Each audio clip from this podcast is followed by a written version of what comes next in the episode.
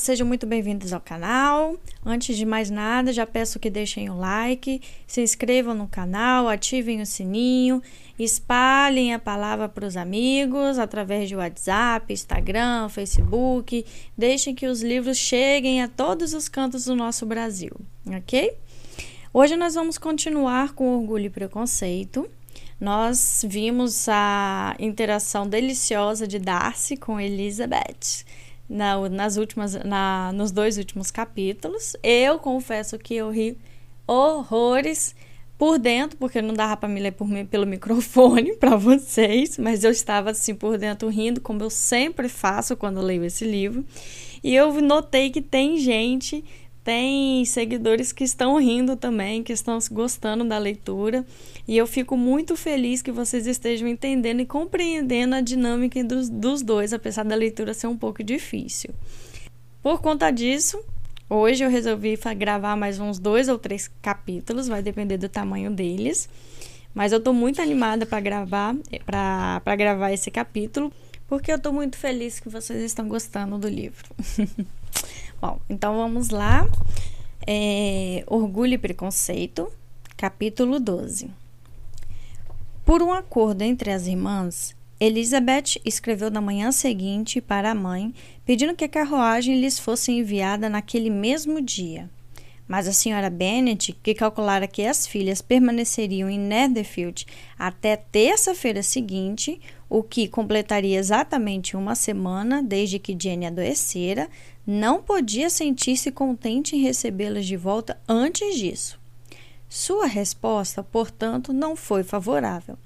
Pelo menos não tanto quanto Elizabeth gostaria, pois estava impaciente para voltar para casa. A senhora Bennet enviou-lhes um bilhete dizendo que provavelmente não poderiam mandar-lhes a carruagem antes da terça-feira. E, no pós-escrito, acrescentou que se o Sr. Billy e sua irmã insistissem para que elas ficassem por mais tempo, poderia passar muito bem sem elas.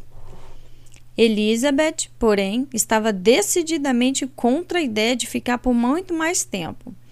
Nem esperava que isso lhe fosse oferecido, e temendo o contrário, ser considerada uma intrusa por permanecer ali desnecessariamente por tanto tempo, solicitou a Jane que pedisse imediatamente emprestada a carruagem do Sr. Billing. A Efim ficou decidindo que deveriam mencionar, ao fazer o pedido, seus planos originais de partirem de Netherfield aquela mesma manhã. O comunicado provocou muitas expressões de preocupação, e muito foi dito no sentido de que ficassem pelo menos até o dia seguinte pela saúde de Jane, e a partida delas foi, então, adiada para o dia seguinte. A senhorita Billen lamentou, então, ter proposto o adiantamento, pois o ciúme de uma das irmãs, unido à antipatia por ela, superava em muito seu afeto pela outra. O dono da casa soube com real pesar que elas iam partir mais cedo e repetidas vezes tentou convencer a senhorita Bennet de que aquilo não era seguro para ela, que ainda não estava se recuperada o bastante. Jane, porém, mostrava-se firme quando sentia estar certa. Para o Sr. Darcy, esta era uma notícia bem-vinda.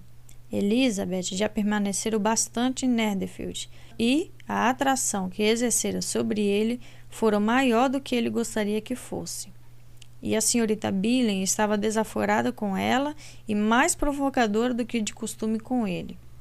Ele sabiamente decidiu usar de maior prudência para não demonstrar agora nenhum sinal de admiração, nada que pudesse dar a ela a esperança de influir na felicidade dele. Consciente de que, se tal ideia fosse sugerida, o comportamento dele no último dia devia ter um peso importante na confirmação ou na refutação dessa ideia. Firme em seu propósito, ele mal pronunciou dez palavras com Elizabeth durante todo o sábado. E, embora ficasse sozinho um com o outro durante meia hora, ele mergulhou na leitura de seu livro e nem sequer olhou para ela. No domingo, depois do serviço da manhã, ocorreu a separação. tão agradável para quase todos. A gentileza da senhorita Billing com Elizabeth enfim cresceu muito rapidamente, bem como seu afeto por Jane. E, quando elas partiram, depois de garantir à segunda que sempre teria imenso prazer em vê-la em Longbourn ou em Netherfield, e, abraçando-a com muito carinho, chegou até a dar a mão à primeira. Elizabeth despediu-se de todos no melhor dos humores. Em casa, não foram muito bem recebidas pela mãe. A senhora Bennet admirou-se com a chegada delas e achou que havia feito muito mal em casar tantos problemas, e tinha certeza de que Jane logo pegaria um novo resfriado. Mas o pai, embora muito lacônico nas expressões de prazer, ficou de fato contente em vê-las sentir a importância delas no círculo familiar. Na conversa da noite, quando estavam todos reunidos, perdera muito da sua animação e quase todo o bom senso com a ausência de Jane e de Elizabeth. Encontraram Mary, como sempre, mergulhada no estudo do baixo contínuo e da natureza humana, e admiraram certos trechos e ouviram novas observações de uma moralidade caduca. Catherine e Lydia tinham para elas informações de um tipo diferente. Muito se fizera e muito se dissera no regimento desde a quarta-feira passada. Muitos oficiais haviam jantado com o tio delas e um soldado fora chicoteado, e corria os boatos de que o coronel Foster ia casar-se. Fim do capítulo 12. Capítulo 13 Espero, querida, disse o Sr. Bennet à esposa durante o café da manhã. Que tenha organizado um bom jantar hoje, pois tenho razões para esperar um convite adicional ao nosso grupo familiar. A quem se refere, meu querido? Não sei de ninguém que venha, a menos que Charlotte Lucas apareça. E espero que os meus jantares sejam bons o bastante para elas. Não creio que ela veja muitos iguais aos nossos em sua casa. A pessoa a quem me refiro é um cavalheiro e um forasteiro. Os olhos da senhora Bennet brilharam. Um cavalheiro e um forasteiro? É o Sr. Billen, tenho certeza.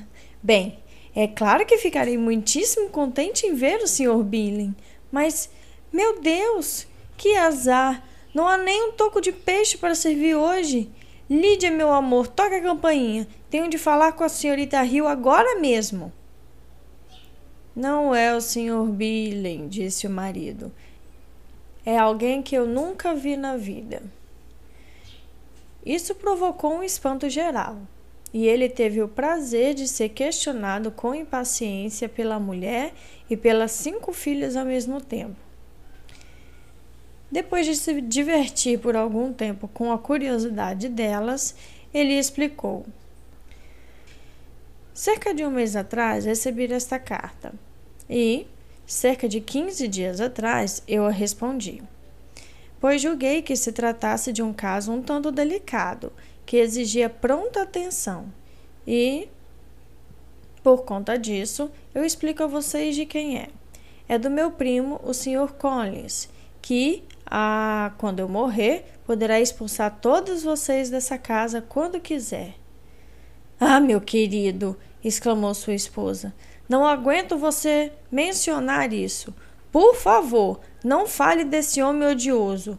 Acho a coisa mais dura do mundo ver essa propriedade retirada de suas filhas, e tenho certeza de que, se eu fosse você, há muito teria tentado fazer alguma coisa a esse respeito. Jane e Elizabeth tentaram explicar a ela o que era um mordigado.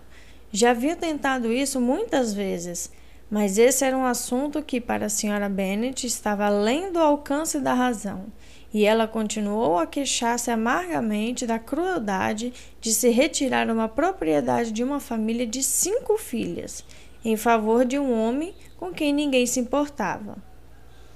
Não resta dúvidas de que se trata de um negócio muito injusto, disse o Sr. Bennet, e nada pode absolver o Sr. Collins da culpa de herdar Longbourn.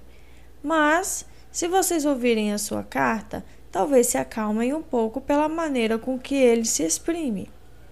Não, com certeza não. E considero muita impertinência da parte dele escrever para você e muita hipocrisia. Detesto esses falsos amigos. Por que não continuar as turras com você como o pai dele continuava a estar? Ah, é claro. Sobre este ponto, parece que foi acometido de certos escrúpulos filiais. Ouçam. Hursford, perto de Westerham, Kent, 15 de outubro. Prezado Senhor, sempre me senti constrangido com o desentendimento que acontecia entre o Senhor e o meu falecido e honrado pai. Desde que tive a desgraça de perdê-lo, tenho desejado sanar o problema. Mas, por algum tempo, foi retido por minhas próprias dúvidas, temendo que fosse desrespeitoso à memória dele ter boas relações com alguém com quem sempre teve desavenças. Veja só, senhora Bennet. Vamos voltar à carta.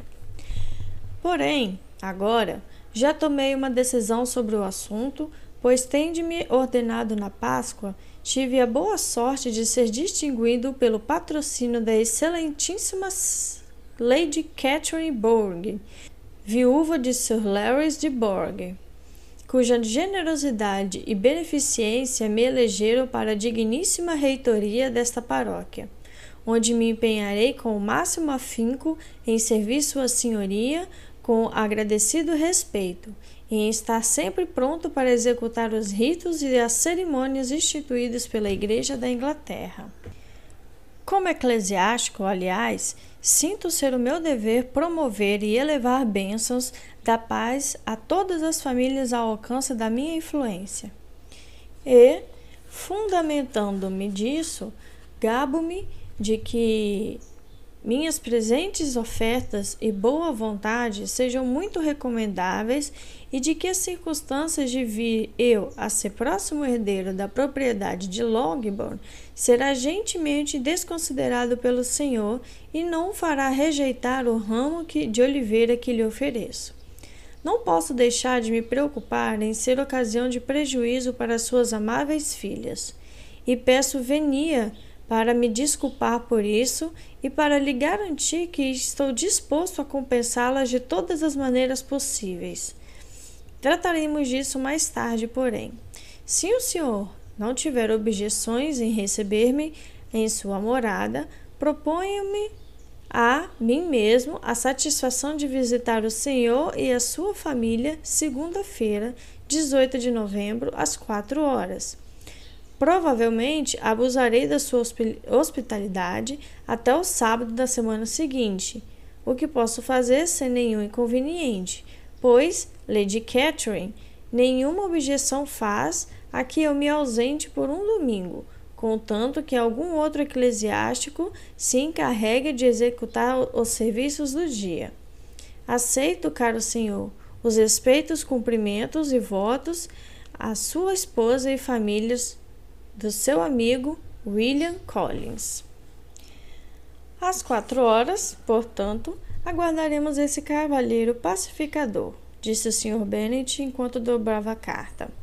Ele parece ser um rapaz muito consciencioso e gentil, palavra de honra, e não tenho dúvida de que será um, uma relação valiosa, sobretudo se Lady Catherine tiver a bondade de deixá-lo vir outras vezes. Hum, Há algum bom senso no que ele diz sobre as meninas. Porém, e se ele estiver disposto a compensá-las de algum modo, não serei eu a desencorajá-lo.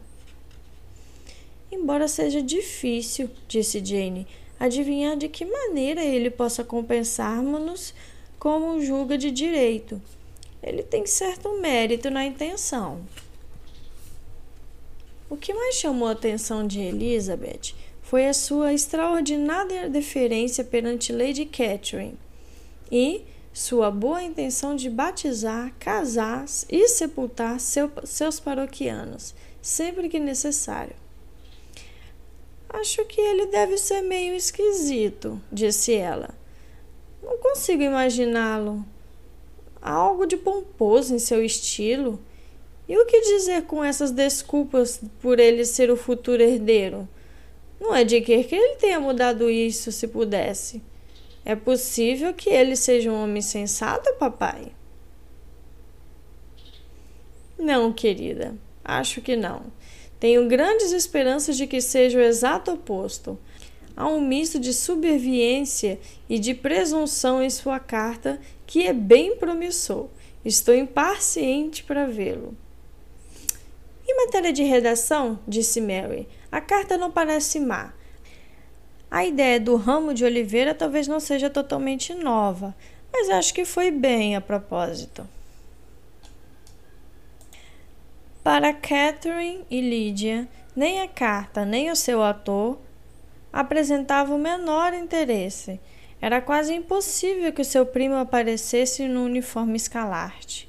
E já havia algumas semanas que as únicas companhias masculinas que lhe causavam satisfação só vestiam essa cor. Quanto à mãe, a carta do Sr. Collins acabara com a boa parte de sua má vontade com ele, e ela se preparava para conhecê-lo com um grau de serenidade que muito admirou seu marido e as meninas. Chegou o Sr. Collins com pontualidade e foi recebido com grande cortesia pela família inteira. O Sr. Bennet, de fato, pouco falou, mas as mulheres estavam muito dispostas a falar e o seu Collins não parecia nem precisar de incentivos para conversar, nem ser inclinados ao silêncio. Era um jovem alto e corpulento, de 25 anos. Tinha ares graves e solenes, e seus modos eram muito formais. Mal chegara e já cumprimentava a senhora Bennet por ser tão por ter tão lindas filhas. Mal chegara e já cumprimentava a senhora Bennet por ter tão lindas filhas. Disse que já ouvira falar muito da beleza delas, mas, nesse caso, a família não estivera à altura da verdade, e acrescentou que não duvidava de que no devido tempo as encontrariam todas bem casadas. Tal galanteria não era muito do gosto de alguma das ouvintes, mas a senhora Bennet, que não reclamava de nenhum cumprimento, respondeu prontamente: É muita gentileza da sua parte, e eu desejo do fundo do coração que assim seja, pois caso contrário, elas estarão em apuros. Foi muito estranho o modo como as coisas foram arranjadas. A senhora faz referência, talvez, ao morgadio dessa propriedade? Ah, meu senhor, a isso mesmo. O senhor há de admitir que foi um duro golpe contra as coitadas das minhas filhas. Não que eu ache que a culpa é sua, pois sei muito bem que essas coisas são questão de sorte. Mas não há como saber o que será de uma casa quando ela entra no, morga, no morgadio. Tenho plena consciência, minha senhora, das dificuldades de minhas garbosas primas, e muito poderia dizer sobre o assunto mas receio mostrar-me atrevido ou precipitado. Posso, porém, garantir às jovens senhoritas que vim preparado para admirá-las. No momento, nada mais direi.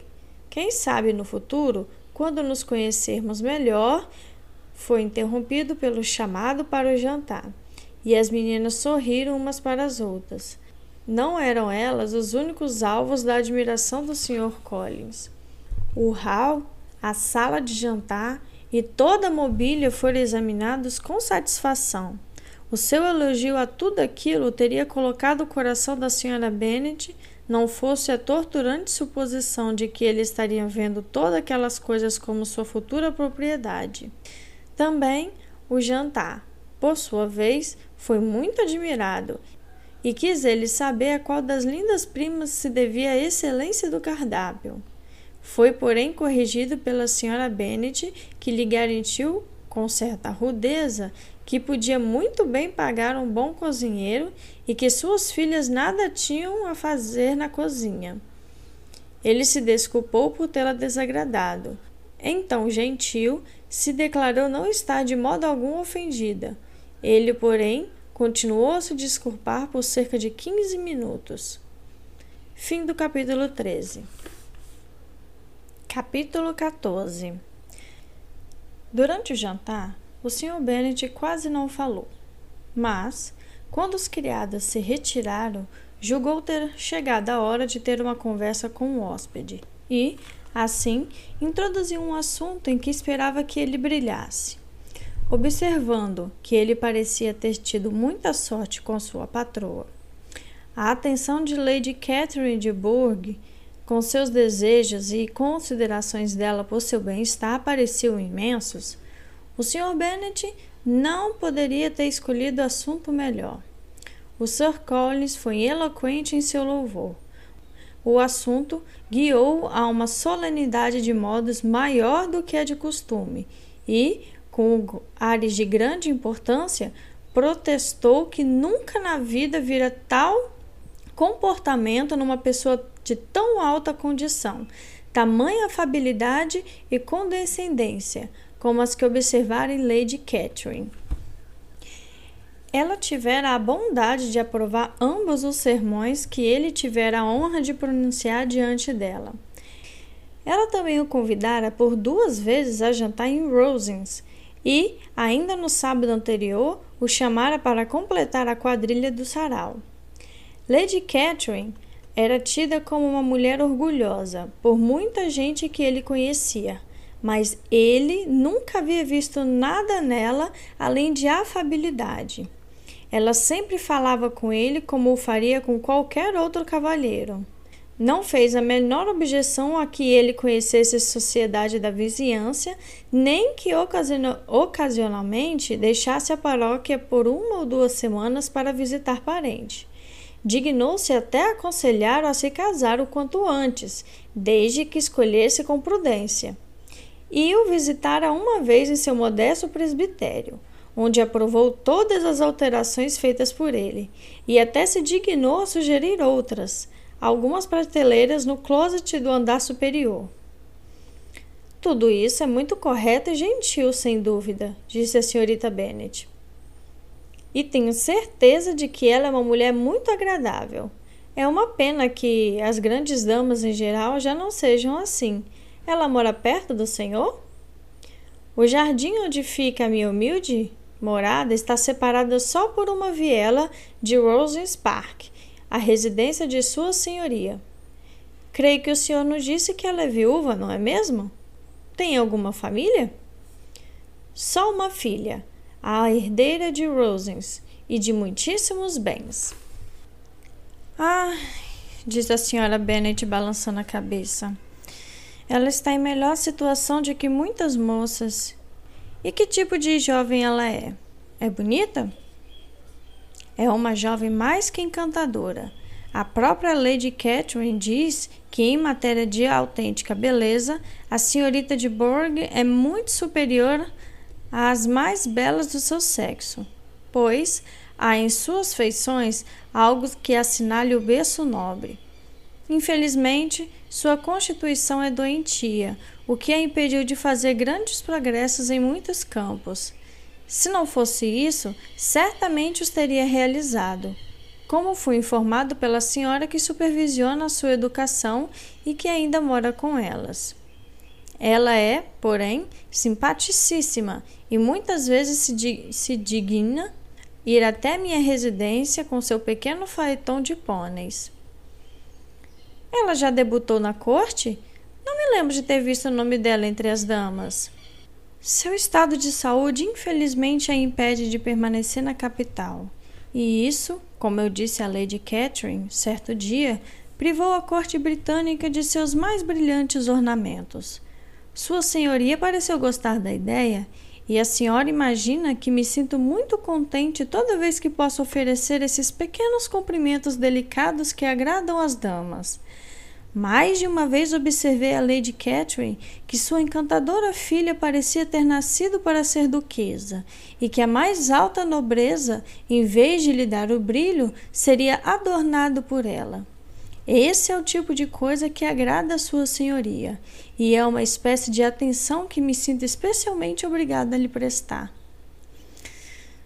O senhor julga com muita propriedade, disse o Sr. Bennet e é bom possuir o talento de lisonjear com delicadeza.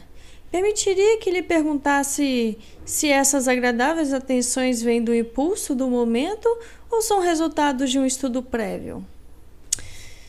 Vem principalmente do que se passa na hora. E, embora às vezes me divirta sugerindo e articulando esses cumprimentos elegantes, tais como podem adaptar-se a ocasiões do dia a dia, sempre procuro dar-lhes o ais mais espontâneos possíveis.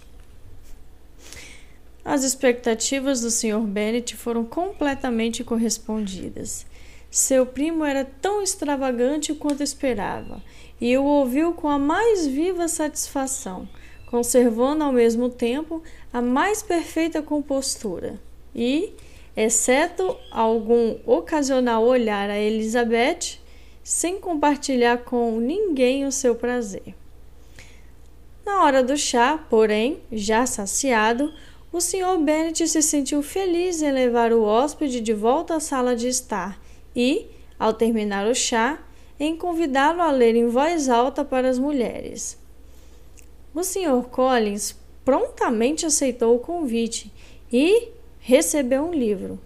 Mas, ao olhar para o volume, pois tudo sugeria que viesse de uma biblioteca circulante, estacou e, desculpando-se, afirmou que jamais lia romances. Kitty cravou os olhos nele e Lydia soltou um grito. Foram-lhes apresentados outros livros e, depois de certa deliberação, ele escolheu os sermões de Fordsey. Enquanto ele abriu o livro, Lídia começou a bocejar. E antes que ele tivesse, com monotoníssima solenidade, lido três páginas, interrompeu-o dizendo: Sabe, mamãe, que o tio Phillips está falando em despedir o Richard? E, se fizer mesmo isso, o coronel Foster quer contratá-lo? Titia me contou isso no sábado. Vou até Meryton amanhã para ter mais notícias do caso e para perguntar quando o Sr. Denny volta de Londres.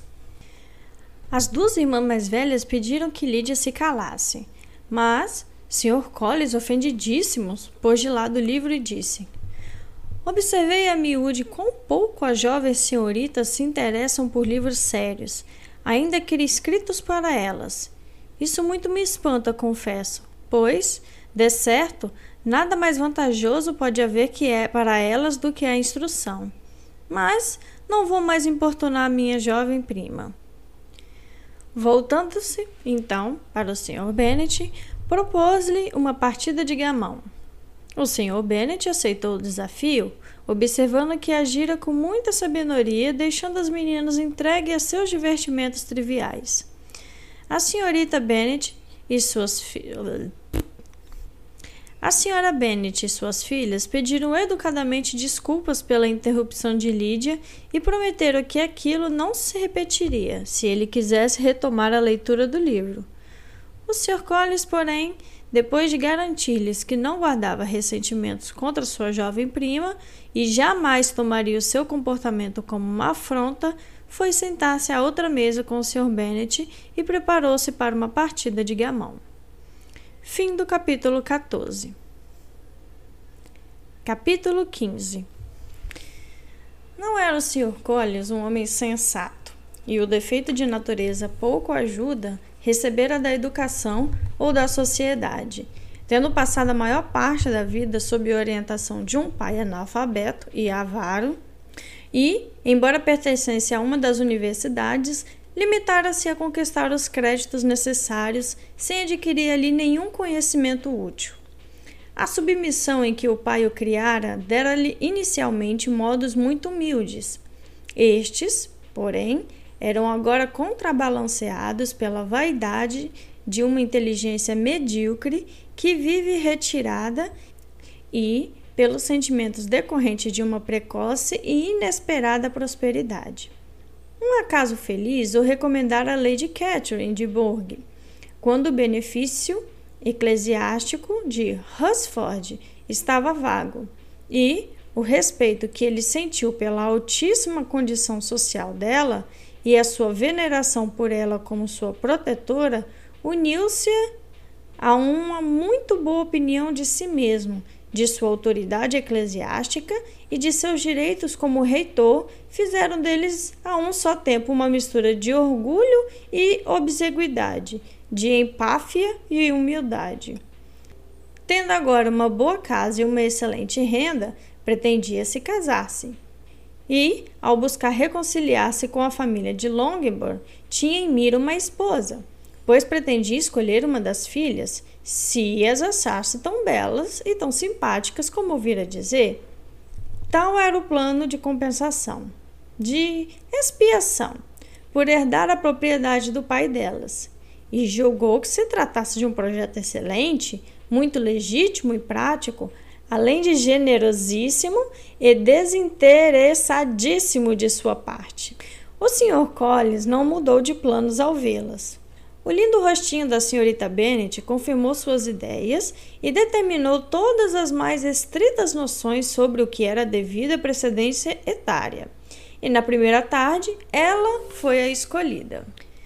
Na manhã seguinte, porém, houve uma alteração pois em 15 minutos de TT a T com a senhora Bennet, antes do desejum, tendo-se iniciado uma conversa sobre o presbitério que levou naturalmente a que ele admitisse as suas esperanças de encontrar uma dona de casa para ele em Longbourn, ela, entre sorrisos afáveis e em meio ao encorajamento geral, o alertou contra a mesma Jane que fora o objetivo de sua escolha. No que se referia às filhas mais moças, ela não sabia. Não podia ter certeza, não podia afirmar positivamente, mas não sabia de nenhum compromisso anterior. Quanto à sua filha mais velha, ela tinha de mencionar, tinha o dever de informar que provavelmente ela se tornaria noiva muito em breve. Ao Sr. Collins, bastou passar de Jane para Elizabeth, o que foi feito rapidamente enquanto a senhora Bennet atiçava o fogo. Elizabeth, que vinha imediatamente depois de Jenny quanto ao nascimento e à beleza, sucedeu a ela naturalmente. A senhora Bennet logo compreendeu a insinuação e se convenceu de que em breve poderia ter duas filhas casadas, e o homem de quem nem podia ouvir falar um dia antes gozava agora de um alto prestígio junto a ela. A intenção de Lídia de ir a Meryton não caiu no esquecimento. Todas as irmãs, salvo Mary, concordaram em ir com ela, e o Sr. Collins devia acompanhá-la, a pedido do Sr. Bennet, que estava louco para se ver livre dele e ter a biblioteca só para si. Pois o Sr. Collins o seguira até lá depois do café, e ali permaneceria, aparentemente entretido com um dos maiores infólios da coleção, mas, na verdade, falando ao Sr. Bennet quase sem cessar da casa e dos jardins de Rosford. Tais coisas irritavam ao mais alto ponto do Sr. Bennet. Na biblioteca, ele sempre encontrava lazer e tranquilidade. E, embora preparado, como disse a Elizabeth, para topar com uma loucura e presunção em qualquer outro aposento da casa, lá ele costumava achar-se livre delas. Sua boa educação, portanto, apressou-se em convidar o Sr. Collins a unir as filhas naquele passeio. E o Sr. Collins, tendo na verdade muito mais de andarilho do que de leitor, sentiu-se contentíssimo em fechar aquele pesado volume e partir. Passou seu tempo em pomposas trivialidades da parte dele e em educados assentimentos da parte das primas, até chegarem a Meryton. A partir daí, ele não mais obteria a atenção das mais moças. Os olhos delas imediatamente passaram a varrer as ruas em busca de oficiais e nada os poderia desviar, a não ser alguns chapéus lindíssimos ou alguma musselina nova na vitrine de uma loja. Mas, a atenção de todas as moças logo foi capturada por um jovem que nunca havia visto antes, de porte sumamente nobre, a caminhar com outro oficial do outro lado da rua. O oficial era o próprio Sir Danny, acerca do cujo retorno de Londres Lídia procurara informar-se e ele fez uma reverência enquanto elas passavam. Todas ficaram impressionadas com a figura do forasteiro, imaginando quem poderia ser e Kitty e Lídia, decididas a descobrir a identidade dele, atravessaram a rua sob o pretexto de buscarem algo numa loja e, para a felicidade delas, Assim que subiram a cansada, os dois cavalheiros, voltando-se, haviam chegado ao mesmo ponto. O senhor Dene dirigiu-se a elas imediatamente e pediu permissão para lhes apresentar o amigo, o senhor Wickham, que retornara de Londres com ele na véspera e acerca do qual tinha a alegria de poder dizer que aceitara um posto no regimento. Aquilo era perfeito, pois o jovem só precisava do uniforme para completar o seu encanto. Sua aparência era toda a seu favor. Era homem de grande beleza, de traços finos, bom porte e trato muito agradável. A apresentação foi seguida da parte dele, por uma alegre disposição para a conversa. Disposição esta ao mesmo tempo perfeitamente correta e natural, e o grupo inteiro ainda estava de pé a conversar quando o ruído de cavalos lhe chamou a atenção, e puderam ver Darcy e Billy, que desciam a rua a cavalo. Ao distinguirem as moças do grupo, os dois cavalheiros logo vieram até elas e deram início às cortesias de sempre. Billy era quem mais falava, e a senhorita Bennet, de quem mais se falava. Disse ele que estava a caminho de Longbourn, justamente para ter notícias dela. O senhor Darcy corroborou, curvando-se essas palavras, e estava começando a se decidir a não voltar os olhos para Elizabeth quando eles foram subitamente detidos pela vista do forasteiro. Tendo Elizabeth visto a expressão de ambos, que se olhavam, ficou muito espantada com o efeito do encontro. Ambos mudaram de cor um ficou vermelho e o outro branco. O Sr. Wickham, depois de algum instante, tocou o chapéu, uma saudação que o Sr. Darcy mal dignou retribuir. Qual seria o motivo de tudo aquilo? Era impossível imaginar. Era impossível não morrer de vontade de saber. Um minuto depois, o Sr. Billy, sem por aí perceber ter notado o que se passara, se despediu e seguiu o caminho com um amigo. O Sr. Denny e o Sr. Wickham caminharam com as jovens senhoritas até a porta da casa do Sr. Phillips e então fizeram as suas reverências de despedida, apesar dos insistentes convites de senhorita Lídia para que entrassem, e até mesmo apesar da, de a senhorita Phillips aparecer à janela para reforçar enfaticamente os convites. A senhora Phillips sempre se sentia feliz em ver as sobrinhas e as duas mais velhas, em razão da, da recente ausência, foram especialmente bem recebidas. Ela exprimia com vivacidade a sua surpresa pela súbita volta delas para casa, sobre a qual, como não foram levadas por sua própria carruagem, ela nada saberia se não calhasse de encontrar o criado do Sr. Jones na rua, que lhe disse que não devia mais mandar remédio para Netherfield, pois as senhoritas Bennet já haviam partido, quando suas gentis atenções se voltaram para o Sr. Collins, que era apresentado por Jane. Ela o recebeu com grande cortesia, o que ele retribuiu com outra ainda maior, desculpando-se pela intromissão, pois não tinha nenhum conhecimento prévio dela, mas que não podia deixar de gabar-se de poder justificá-la pelo parentesco com as jovens que o apresentaram. A senhora Phillips assustou-se com o tal excesso de boa educação, mas seu espanto diante de um estranho logo chegou ao fim com exclamações e perguntas sobre o outro, sobre o qual, porém, só podia contar às sobrinhas o que já sabiam, que o Sr. Daniel trouxera de Londres e que ele ocuparia o posto de tenente em Derbyshire. Vinha observando-o havia uma hora, disse ela, enquanto ele caminhava para cima e para baixo pela rua. E, se o Sr. Wickham aparecesse naquele momento, Kitty e Lydia certamente teriam prosseguido naquela ocupação. Mas, infelizmente, ninguém passou diante das janelas, a não ser alguns oficiais, que, em comparação com o forasteiro, passaram a ser sujeitos estúpidos e desagradáveis.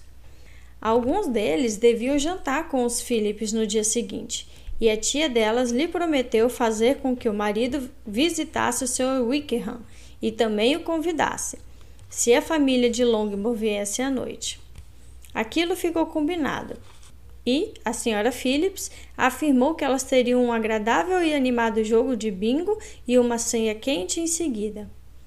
A perspectiva de tais delícias era muito sedutora e elas partiram todas muito entusiasmadas. O Sr. Collins repetiu suas desculpas ao deixar a sala e recebeu de uma incansável delicadeza todas as garantias de que eram perfeitamente desnecessárias. Enquanto voltavam para casa, Elizabeth contou a Jane o que vira acontecer entre os dois cavalheiros, mas, embora Jane tivesse defendido a cada um deles, ou a ambos, se parecesse ter cometido algo errado, como a irmã, ela tampouco sabia explicar tal comportamento. Ao voltar, o Sr. Collins fez as delícias da Sra. Bennet ao exprimir sua admiração pelos modos e pela polidez da Sra. Phillips. Assim, afirmou que, com exceção de Lady Catherine e da sua filha, jamais vira mulher mais elegante, pois não só o recebera com a maior cortesia, mas até o incluía expressamente no convite para o próximo sarau, embora fosse um completo desconhecido para ela. Algo, especulou ele, que podia ser atribuído ao parentesco dele com elas, mas, mesmo assim, nunca se deparara com tanta atenção em toda a sua vida. Fim do capítulo 15. E eu fecho por aqui essa leitura de hoje com a finalização do arco da entrada do Sr. Collins na história, né? Onde ele apareceu em busca de uma esposa entre as filhas da senhora Bennet.